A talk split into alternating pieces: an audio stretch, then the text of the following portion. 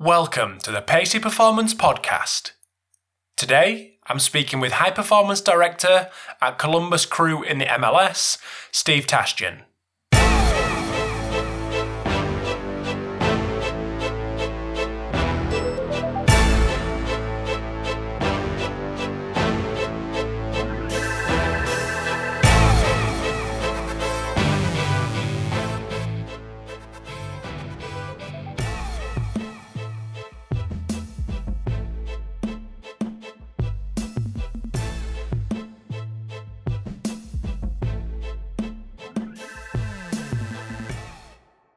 Okay, thanks for tuning in to the Pacey Performance Podcast. So today, today, tonight, I am delighted to welcome Steve Tashjian to the podcast. So welcome to the podcast, Steve. Thanks, Rob. I appreciate it, man. I'm, uh, I'm glad to be with you. It's great to have you. Um, so just want to give us a little bit of background on you and and maybe your education and your, what you're currently doing. I'm currently the high performance director with Columbus Crew Soccer Club in Major League Soccer here in the States. And I got started within uh, this particular industry uh, as a physical therapist. Uh, my graduate work is in physical therapy after finishing my undergraduate in psychology. And as I was finishing my PT degree, um, uh, at the same time, I was uh, receiving my certification in strength and conditioning. Uh, luckily enough, when I finished schooling, my first job was with the competitive athlete training zone in, in Pasadena, California, with Jim Liston, who at the time was the strength and conditioning coach for the LA Galaxy. So I started off immediately in MLS uh, within the realm of, of training soccer athletes.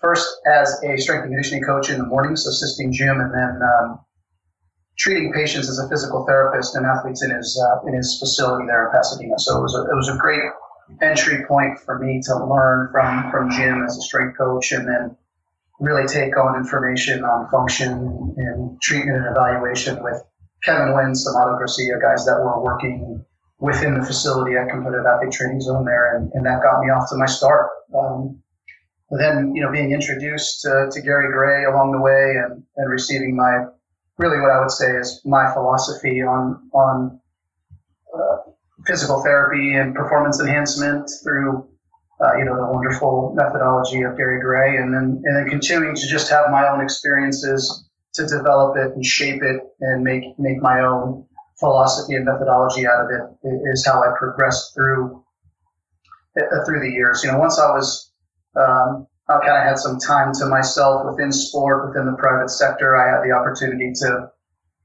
to take on a more lead role uh, within an MLS club, and that's when I first came out to Columbus Crew. I had the time there to be the head of fitness with Sigi Schmidt during 2007, 2009, and uh, experience coaching with with uh, with a legend in U.S. soccer with Sigi, and having that that run with with the with the club during that time frame, and having some success there, and then uh, you know through through athletes performance, had the opportunity to to then take up a similar role with with Everton uh, in Liverpool for, for five seasons.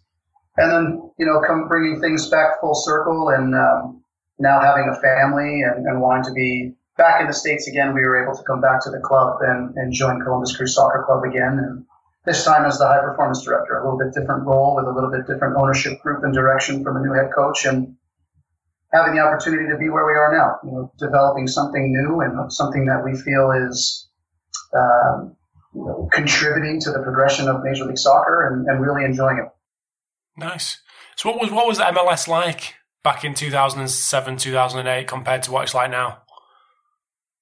Overall, the, the league has grown in many, many different ways. There's more clubs. There's a more there's a greater emphasis on the global uh, traits of of the of the global game, soccer specific stadiums, newer training facilities. The the advent of the designated player rule started to bring uh, global names to the sport.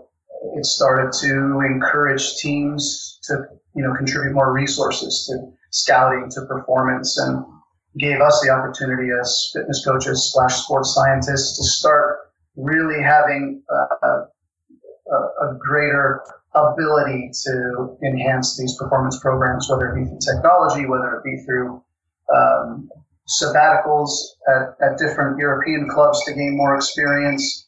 All these things uh, have contributed to the league uh, and the players themselves growing in talent and and growing in stature. The the play itself, I, I feel like MLS has always had a certain uh, level of soccer that that was respectable. I, I never felt that it was a poor league.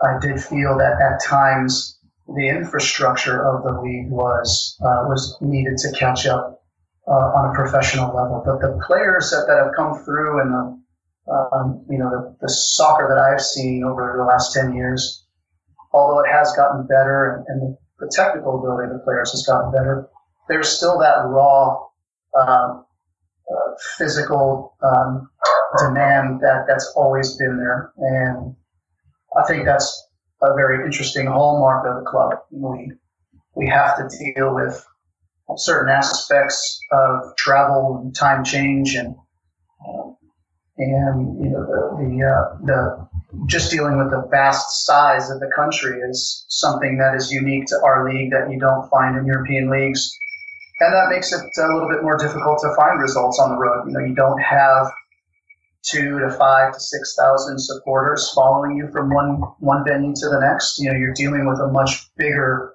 um, gap in in the support that you get from home home fixtures to away fixtures.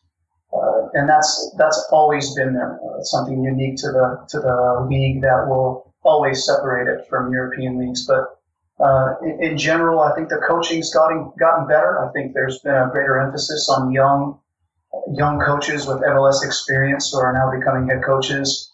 That's, I think, in turn allowed the way the clubs are handled to be more sensitive to the players. I know for, for us, for sure, we've made a greater emphasis to be a player first club.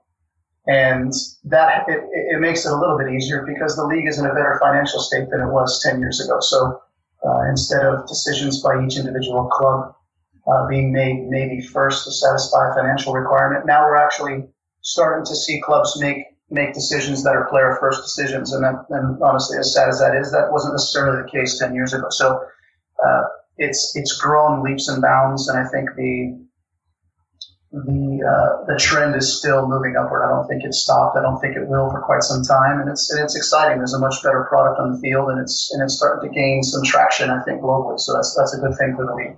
Mm-hmm. I just just remembered then it's the um, I think he's the first American manager in the Premier League, or mm-hmm, surely mm-hmm. with with uh, Bob Bradley at Swansea. Yeah, has, he, has he, been? Has he been? I mean, this is just talking from a fan to a guy that's on the inside. I'm just interested. Sure. Um, nothing to do with training or what anyone wants to hear right. about. But um, what will is he? Is he quite kind of Europeanized, or is he still is, will he still bring the kind of the, he thought the uh, I don't know the, the, philosophy of coming from the US? Yeah, to be perfectly fair, I, I don't know Bob personally. Uh, in in my circle, I know many people that played for him. I know many people that have coached with him. What I'll tell you is, um, U.S. U.S. European methodology, I don't think comes much into play. I, from what I understand, Bob is Bob, and I think he said it best when um, when interviewed, and the statement was, you know, how do you feel as the first American manager in the Premier League? He said, well, I don't feel I'm a, an American manager. I'm a football manager, and I think that was a great way of of kind of uh, you know encapsulating what I've learned about Bob just in talking with with different people. Um, he's a strong individual. He's experienced, and you're going to get Bob no matter where where he is, whether he's in Norway, whether he's in France, whether he's in the U.S., or whether he's in England. It sounds like, from what I've gathered, that um, you know he's a, he's a strong individual that likes a challenge, and you know the individual country he's in isn't going to change him. You know, Bob is Bob. I think that's the best way I can describe what I've learned of him since uh, since the whole uh, news broke of him, of him moving to England. Mm-hmm. So what? So obviously you you spent um, five years in the UK Everton. What what did you bring from the what you'd learned in the US over to the UK and then vice versa from the UK back home?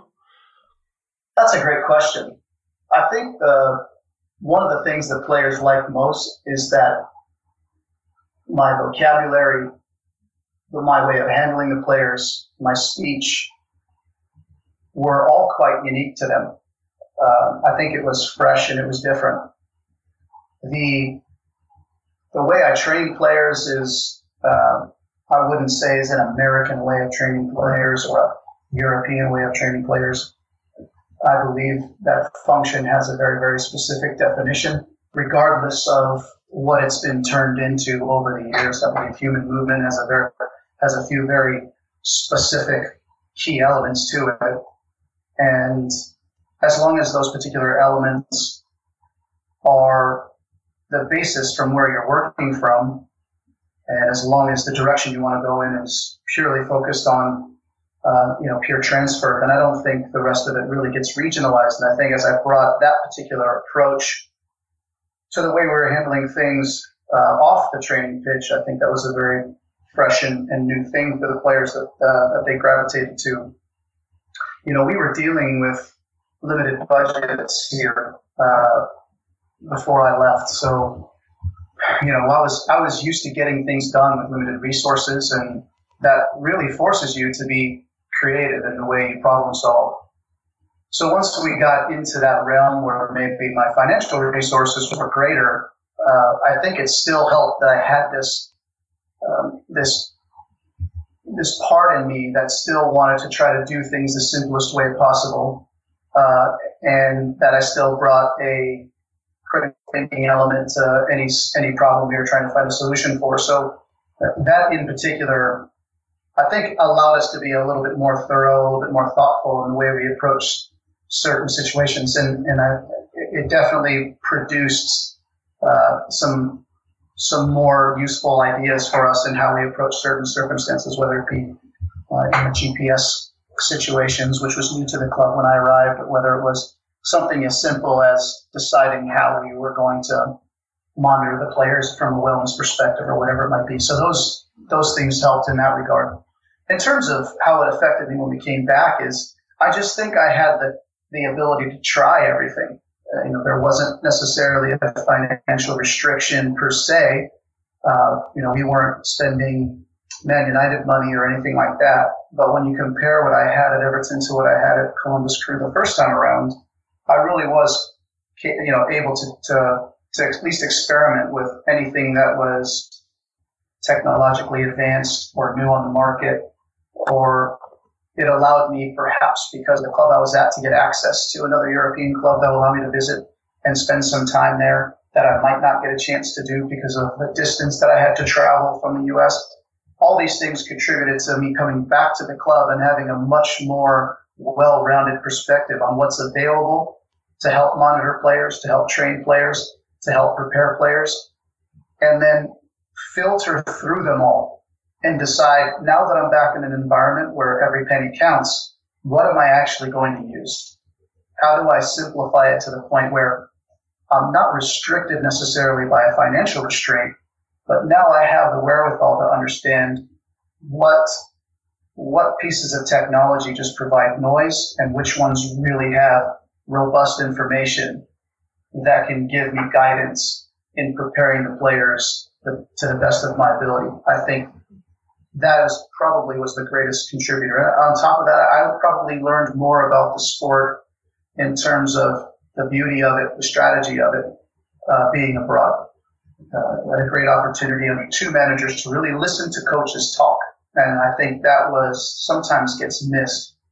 Understanding things from a team perspective, understanding things from a positional perspective, and then just hearing coaches talk about tactics, how they're going to approach an opponent, how are we going to press, provide pressure, how are we going to attack the opponent.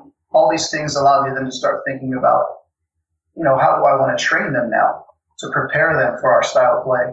and how these two different realms of you know performance enhancement and tactical and technical preparation blend together in a way that now enhances the product on the field and, and those were those were great you know uh, and, a, and, a, lot of that started with David Moyes and then I had another you know great experience in a unique way to, to hear a different approach under uh, under Roberto Martinez. And I think those contributed to me coming back to Columbus and having an understanding, a greater understanding of the vocabulary that Coach Berhalter uses.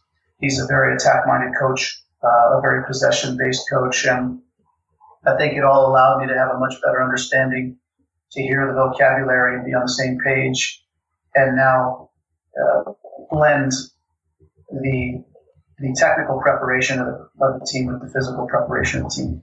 And that all gave me a much more well-rounded ability to come back and know exactly how I wanted to run a department. I think that was the one thing that I always wanted the opportunity to do. I felt as I got towards the end of my time at Everton that I felt like I was finally ready. You know, I've been a physical therapist, I've been a physio, now I've been a fitness coach, head strength and conditioning coach, now I've been a head of sports science. And I felt like I'd been in every department now. And if I was going to be a high performance director and have my opportunity to develop my own methodology on how to integrate every aspect of the sports medicine and sports performance needs of a professional club, what would it look like? How would I how would I integrate it from top to bottom? And by the time I left Everton, I felt like I finally had that uh, idea, that that final product, uh, no longer a rough draft methodology that I could implement now. And and that, that brings us to where we are today. You know, two years into implementing uh, you know, the what we you know, I guess call the Columbus Crew way. Uh, you know, having a real finite idea about how we want to prepare players. So, on your return to Columbus, what did what did you bring with you with with regards to um, what you mentioned there, the tech? What what did you bring back and think this has to be? We have to do our utmost to to get that and spend that money and get that product or mm-hmm. um, what did you and what did you bin what did you think yeah we can do without that we haven't got the resources for that i'm not going to fight for that what were the what were the two things that the, the kind of needs and the not needs yeah i i mean after five years of dealing with gps i, I felt like we had finally filtered out a lot of the noise uh, i have a much different approach to how we assess um, you know, you, using using the information and, and then conveying it in a way that really tells us something about the, the training session itself, not just short term but long term. You know, we started using STATSports, the Viper system, about two years into my time at the club, and I've grown quite comfortable with that product. And we we that was one of the products that I brought here to the club uh, just because I had a fantastic understanding of it and uh, that was that was one avenue I felt was necessary to bring to the club here for us to, to really be able to monitor the players well. On top of that, I felt strongly that we needed to maintain some sort of daily uh, assessment, subjectively and objectively, of the readiness of the players. Uh, I had a great opportunity to meet Jason Kalman, who was at Leinster Rugby at the time, and he introduced me to a you know, the way that they assess some biomechanical measures for the players, and then, uh, you know, a very simple way that they address the, the, wellness perspective. Nothing crazy on the wellness side that you wouldn't see in most wellness reports. Just having the opportunity to give the players, uh, you know, a chance to tell us how they're feeling. But then a very quick assessment, uh, five minute assessment of, of the players' movements and joint stiffness that allowed us to uh, to not ask a lot of the players in terms of their time. You know, I think that's something that gets missed quite a bit is that um, the these each player is trying to prepare each day to train in a way that uh, that allows them to, to trend towards peak performance on the weekend. We ask a lot of their time already uh, because we want to help them in that process, but at the same time, we also want them to have the freedom to feel like they're preparing in an individual way. I didn't want what we did at the club to be highly time consuming. I don't think that's an effective way of developing a performance mindset. I don't think it's a way of developing buy-in from the players. It needs to be something where they're there. They can visibly see that we're being consciously aware of their time. And Jason's system at the time, which eventually morphed into Kitman Labs and um, and the, and the great things that Steve Smith and the guys are doing over there allowed us to kind of sample what we were doing around those early years at Munster Rugby, and we still maintain that today. Uh, our early recording of the data was very simple. It was it was handwritten on, on laminated sheets and recorded into Excel and uh, through some tricks that Matt Taberner over at Everton showed me with uh, Power Pivot. You know, we were very simple in the way we addressed our analysis. And uh, still to this day, I've shown people how we utilize Power Pivot to give us you know, the data analytics that we use now, and people love it. I mean, there's so many different systems out there and deeper analytical tools, but at the end of the day, you know, Excel still is very powerful, and that's just that simplistic mindset that I've always had. That's helped, and now as we start to move into, you know, a more modern need for this data to kind of talk to each other in a more robust way, we've started to bring in some data management systems, and currently we're we're a year into a relationship with CoachMePlus, and that's been a great relationship. And that's not necessarily a relationship I developed when I was when I was abroad, but the idea of a data management system uh, was more and more um, uh, was more and more interesting to me in my later years at Everton. So I'd say those are the simple things that we brought to the table from a tech perspective. Uh, some of the things that I didn't feel were necessary is I wanted to move away in the beginning from um, any sort of saliva measurements, blood measurements, where we were looking for daily monitors of fatigue through uh, through bodily fluids. I, I, didn't want to go that route. I still don't go that route now. Um, you know, those assessments are somewhat time consuming and there's some cost associated with them that I didn't think was an effective way for us to spend our funds here at this club. Uh, and, and until I kind of see a change in, in how it's how the, the samples are taken until I see a change in how quickly results can come. I still don't see it being something that I would incorporate into the club now until that becomes a little bit uh, a little bit more um, efficient. I think is the best word to, to start utilizing that here.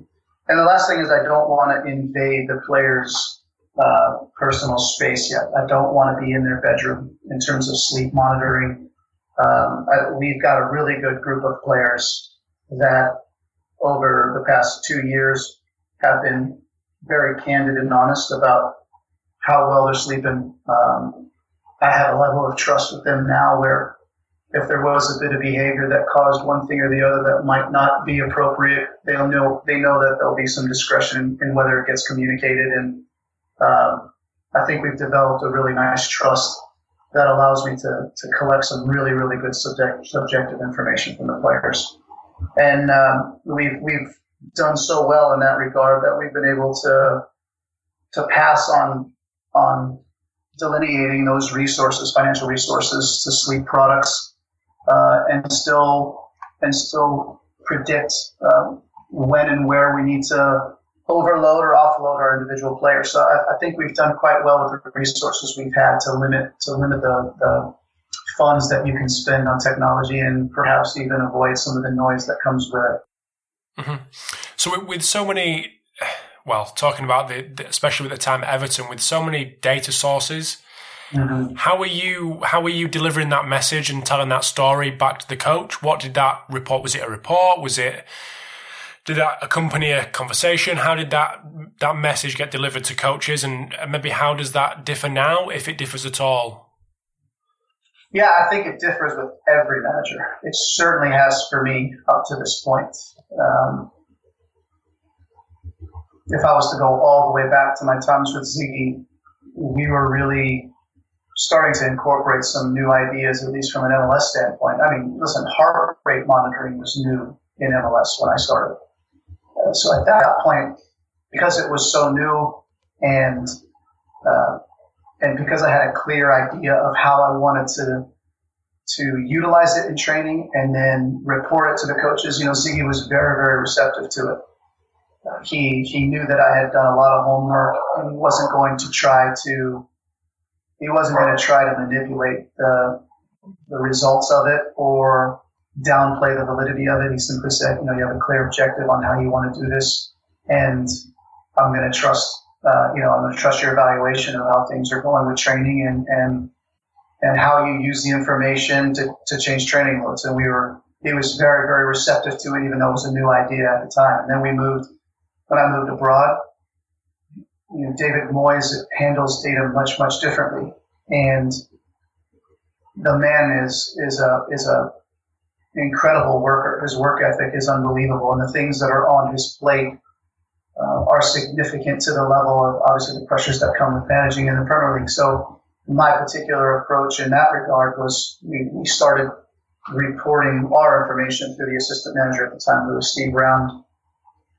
And together, between myself and Steve, we would have, have a very clear objective of what training had, you know, the response that we were getting from the players physically and mentally because of training, and then how we would communicate that to the to the manager verbally was a much more effective way of handling it. Uh, and then as we moved into the Roberto Martinez phase of the club, uh, he had brought in Richard Evans as a high performance director. So at that time, it made it a little bit easier that I just directed all my reports through Richard, and then uh, you know Richard was able to communicate those things in, in his daily meetings with the manager, and, and, that was the way we progressed training from that standpoint. But now it's much different. You know, the uh, coach Greg Berhalter is is hungry for information.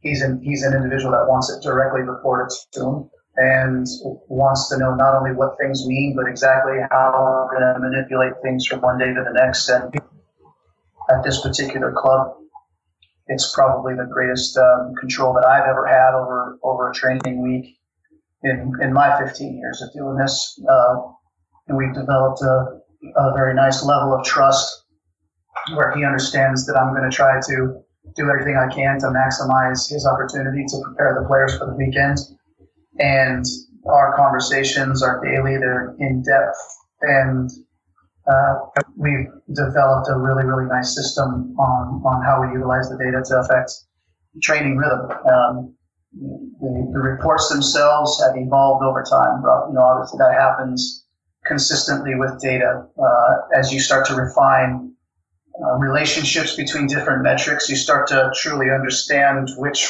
which uh, variables can maybe be left out of a report and which ones are vital to be reported. And uh, I've always felt like the the quest for this one number uh, to delineate training load will be a, a quest that will always fail. That's never going to work. And that's because, you know, as we, as we train and we have different emphases in training, different metrics are going to have, uh, you know, more power and more relevance as you move from one day to the next. So we've developed a system that's uh, that's different in the regard of, of trying to come up with this one specific number. You know, instead we're trying to look at what the physical impulse is for the training session, and then we want our report to you know organically be able to evaluate um, you know where the where the peak stresses will be and understand how that's going to affect the following day's training. And that's really been uh, an evolutionary process that's that's taken about six seven years uh, in terms of getting to where I have it now. But I think that's you know you know that's the way to handle reporting and and on an individual level. Uh, it'll it'll never be the same for one from one manager to the next. It's I think for the life of my career, it'll always be a one area that will have to be flexible and always uh, you know organic in terms of moving from one method to another. So it's definitely changed dramatically over the over the course of my career and over the course of four different managers, five different managers. So we're just going to take a very quick break in the episode with Steve.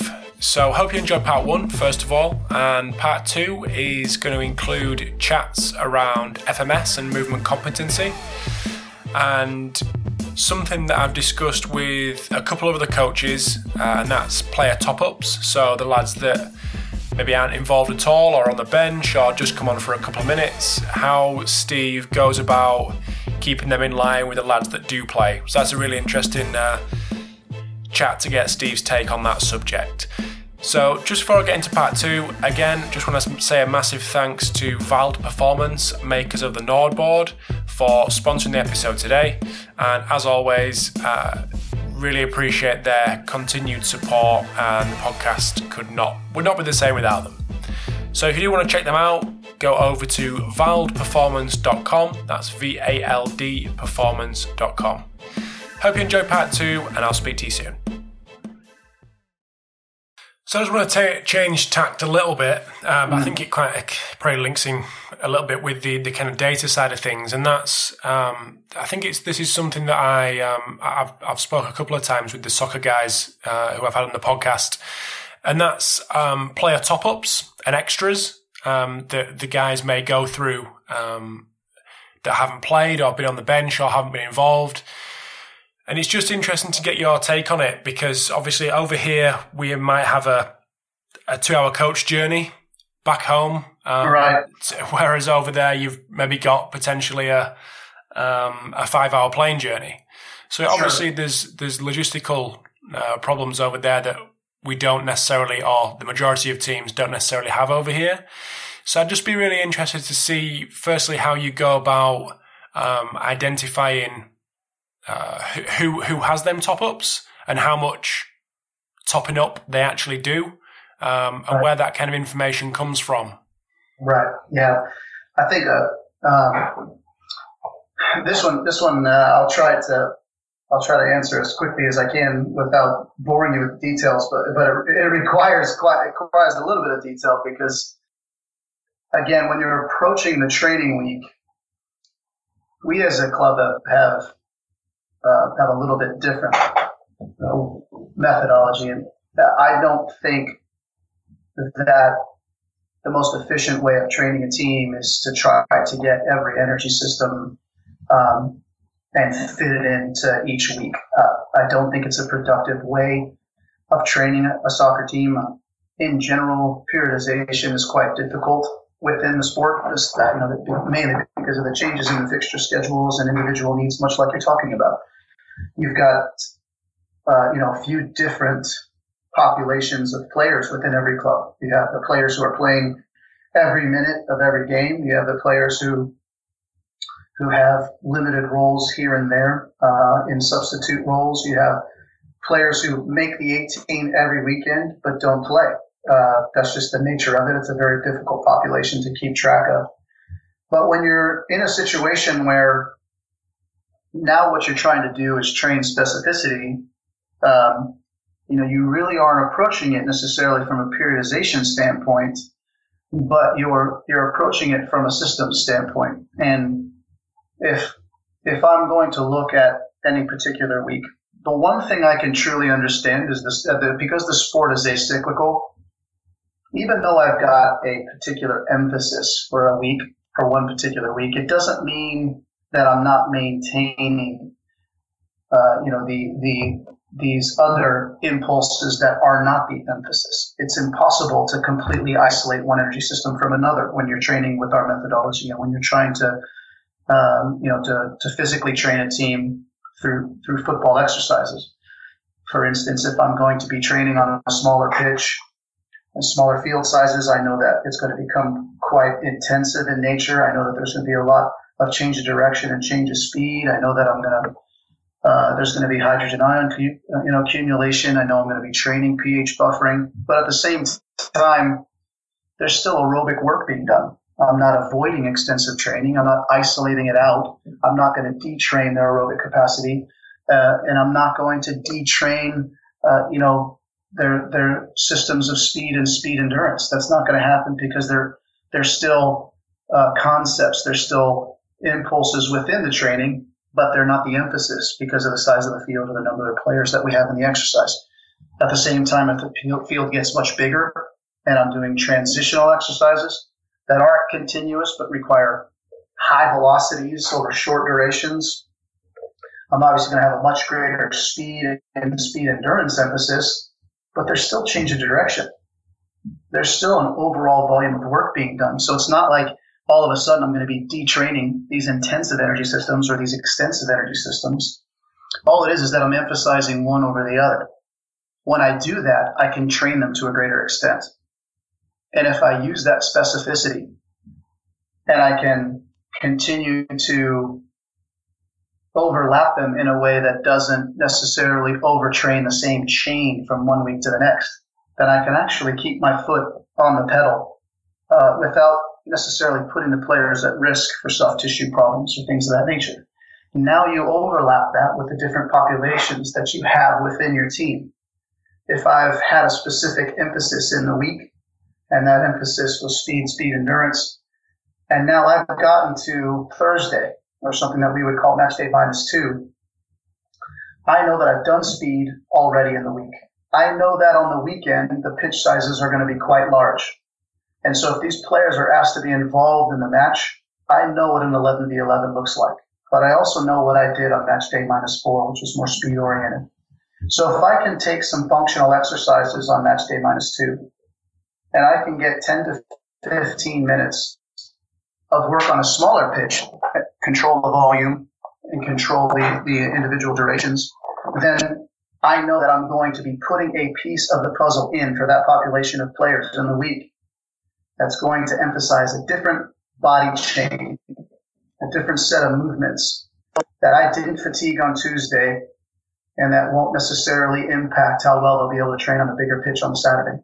Now, you're dancing a really fine line, but that's what we do as performance directors. That's what we do as fitness specialists. Our job every single day, every single week is to try to understand where that line is. And that line is in very different places for different populations on the team. But if I understand it, if I have a very logical theory on how I'm going to address each each population, then I know I can effectively top up and keep the players safe and ready to perform. We have done exhaustive analytics in understanding which metrics are the most important ones to look at on match day minus two when we're trying to evaluate the impact that it'll have on our physical success on the weekend. So we're functioning within a very, very well understood set of limits. And that allows you to make really, really um, gray area decisions without putting the players at risk. And so that's what we really tried to emphasize without being able to address every population. I think that's a good way of just at least giving an example of, of how we would start to look at those different populations and place individual sessions within small groups during the week without jeopardizing their ability to have a good physical performance on the weekend. So, you know, as you move from one physical emphasis one week to another physical emphasis the next week, all of a sudden what you're going to do on that particular match day minus two will change. Um, again, because you're trying to expose the players to elements of the game that need to be trained to keep them physically capable, but won't put them in a position where when it matters most, they won't be able to perform. Uh, it's a very sensitive line to dance on, but um, you know we've done it pretty well, and, and again we're approaching it from the perspective of using data in the most intelligent way we can. So if you had a couple of players on a on a Saturday that I don't know you, you, the, the coach is trying to waste some time and they come on with three come on with five minutes to go, are yeah. you are you doing any extra work with them them guys that have only got five minutes and the other couple of subs that have got no minutes? Are you yeah, doing... definitely. Okay, definitely. So how I, you... I feel like every minute is important. Every minute is sorry to interrupt there, Ross. But, yeah, yeah, I feel like every second you have with the players is really important.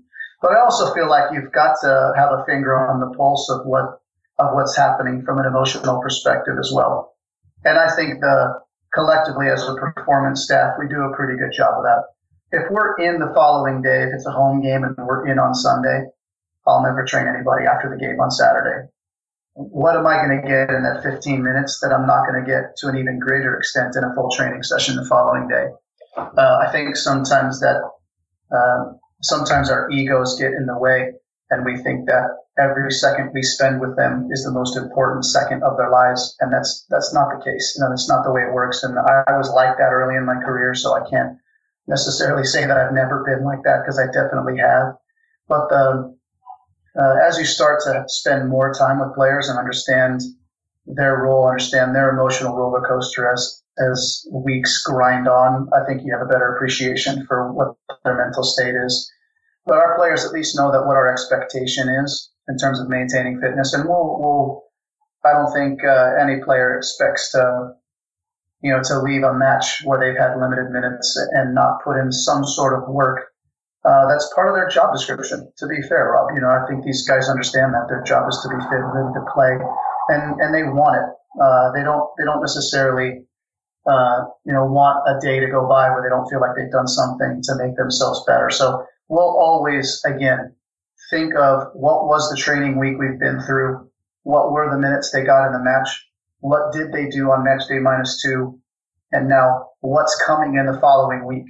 We might only have a window of opportunity after the game to address slow speed work that has a certain interval to it and a certain tempo so that we can prepare them in a way uh, that doesn't leave them um, that doesn't leave them incapable of starting the training week in a, in a positive way. Uh, everything comes off of understanding what the physical impulses were through data, understanding what the impact of those impulses were on their body from an external and internal load perspective, and then uh, as long as you know us as a staff, we have um, you know good information coming to us, and we communicate that information to each other. Then all of us will know exactly what the expectations are of the players who don't get the minutes they need on, on a Saturday. Um, if we have, you know, a following day, if we have Sunday off, then then we obviously know exactly how to address those players.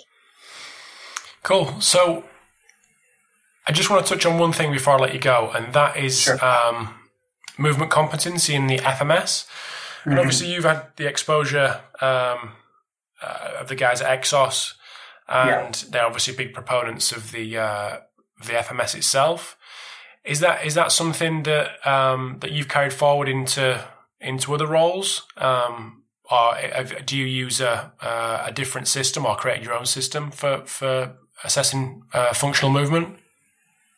Yeah, I think the, the whole emphasis on understanding movement um, is vitally important. We've we've definitely adapted the idea of the functional movement screen into our own program that we've created ourselves.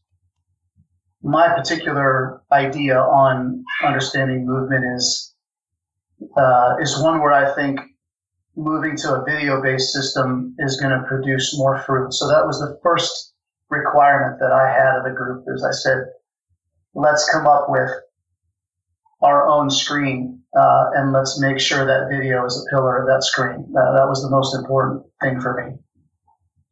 And nowadays, with tablets and technology, you, you can you can screen you can make video based screens with very little financial resources, and we were able to do that quite quickly.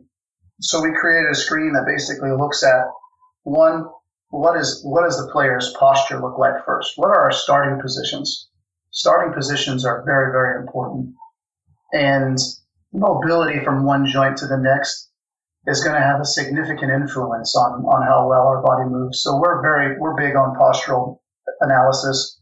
We use um, you know different Alinobods and things of this nature to make sure that we're looking at different plumb lines in an effective way, and we've caught numerous leg length discrepancies. We're seeing issues that start down lower in the chain and are affecting things higher up that we know we'll have to address individually in our correctives. And uh, and once we've once we've gone through the postural perspective, then we we want to look at functional movement and uh, be creative and unique in, in the movements that we select, and then uh, you know try to maintain multiple views of that movement uh, while still creating a screen that's quite quick and time efficient for the players. Uh, and we've refined that particular screen over the last two and a half seasons, and we'll probably continue to refine it as we move into next year. But that's been a big, big component. You know, we we understand.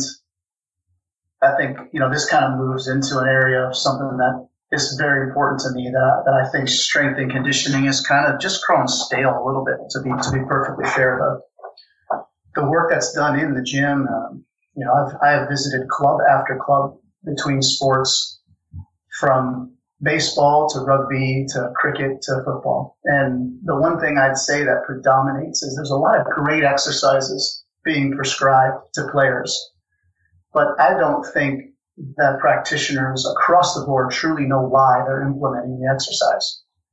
I think you have a base idea that an individual needs single leg strength. And if you were to say, hey, I've got a Bulgarian squat that I know is great for single leg strength, I'm going to give them a Bulgarian squat. I don't think that's a bad thing. But I think what's being missed is that it's not just about developing strength. We want everything we do in the gym, whether it's evaluative through the screen, or it's a corrective, or it's a, a performance program that comes from the screen, everything we give them, the number one objective is transfer.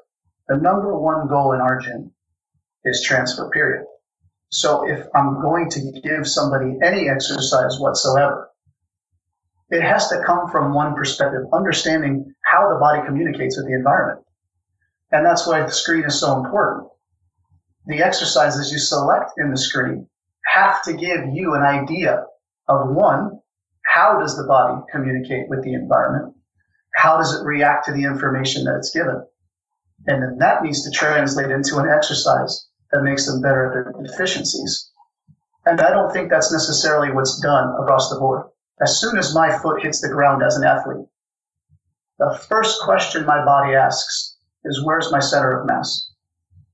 And as my foot hits the ground and starts to gain information from the environment, ground reaction force, the effect of gravity, momentum, whatever it is that's affecting my foot going into the ground, I already have an objective in my head of the direction I want to go in. And in order to solve that problem, in order to solve the question of where am I, how can I get where I want to go, the body first needs to identify where its center of mass is. And that's all the body's doing with this very flexible foot that starts to collapse into the ground. And as the body starts to respond above it, gets through the knee and it gets through the hip and then it starts translating through you know, that transformational zone through the lumbar spine and through the core. It's going to decide because of where my foot is and where my center of mass is, and because I want to change direction in this particular direction, I know I'm going to have to take an extra step. And that's how the decision making process happens within sport the body is automatically communicating with the environment and then coming up with the exact solution necessary to execute what it is that I want to execute. And what we should be doing in the gym is, is exposing the players to that particular environment as realistically as we can. And then give them the opportunity to improve in how they respond to it. We want them to respond to the environment in a very coordinated, powerful way. But if, if all you're doing is assessing what they need and giving them an exercise that you read about, I don't think that's necessarily going to address the issue. Do I need single leg strength? Absolutely. Is a Bulgarian squat a good exercise for single leg strength? Of course it is. But am I truly looking at the exact way that my particular body is going to respond to that single leg stress? is the exercise I've chosen going to give them the best opportunity to understand the coordinated process that needs to take place for me to produce power in response to that particular stimulus? That's getting missed. That's getting missed. And, uh, you know, our screens need to evaluate that. And then that needs to translate into exercises where, you know, we're utilizing a very organic environment in the gym to start to produce much more efficient and productive exercises, I think. You know, if you're not making up an exercise every day, uh, you know, then I think you're missing something. So, who are your big, who are your biggest influences, Steve? Well, so I mentioned it earlier. You know, the, the, Gary Gray is a is a is a you know the father of function as far as I'm concerned. And I really just see a lot of concepts that Gary talked about years ago just being repackaged with different terminology. And that's not to say that different uh, you know different minds haven't taken what he's talked about and really developed on them in a powerful way. I'm not saying that because that's happened in so many different realms from some brilliant strength coaches that I've come across in my time. Um, but Gary's one of them. You know, if you want to talk about internal cueing versus external cueing, you know that I know that's a very um, hot topic at the minute, and a very and it's brought a lot of attention to how we're training players, how we're communicating to players, how we're teaching players. You know, but Gary's talked about conscious versus subconscious for a very, very, very long time.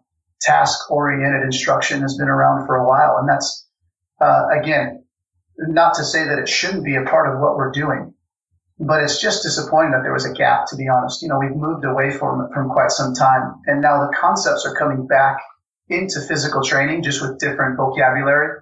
Uh, and that's a good thing because it needs to come back because I think function's gone away a little bit from a strength and conditioning perspective.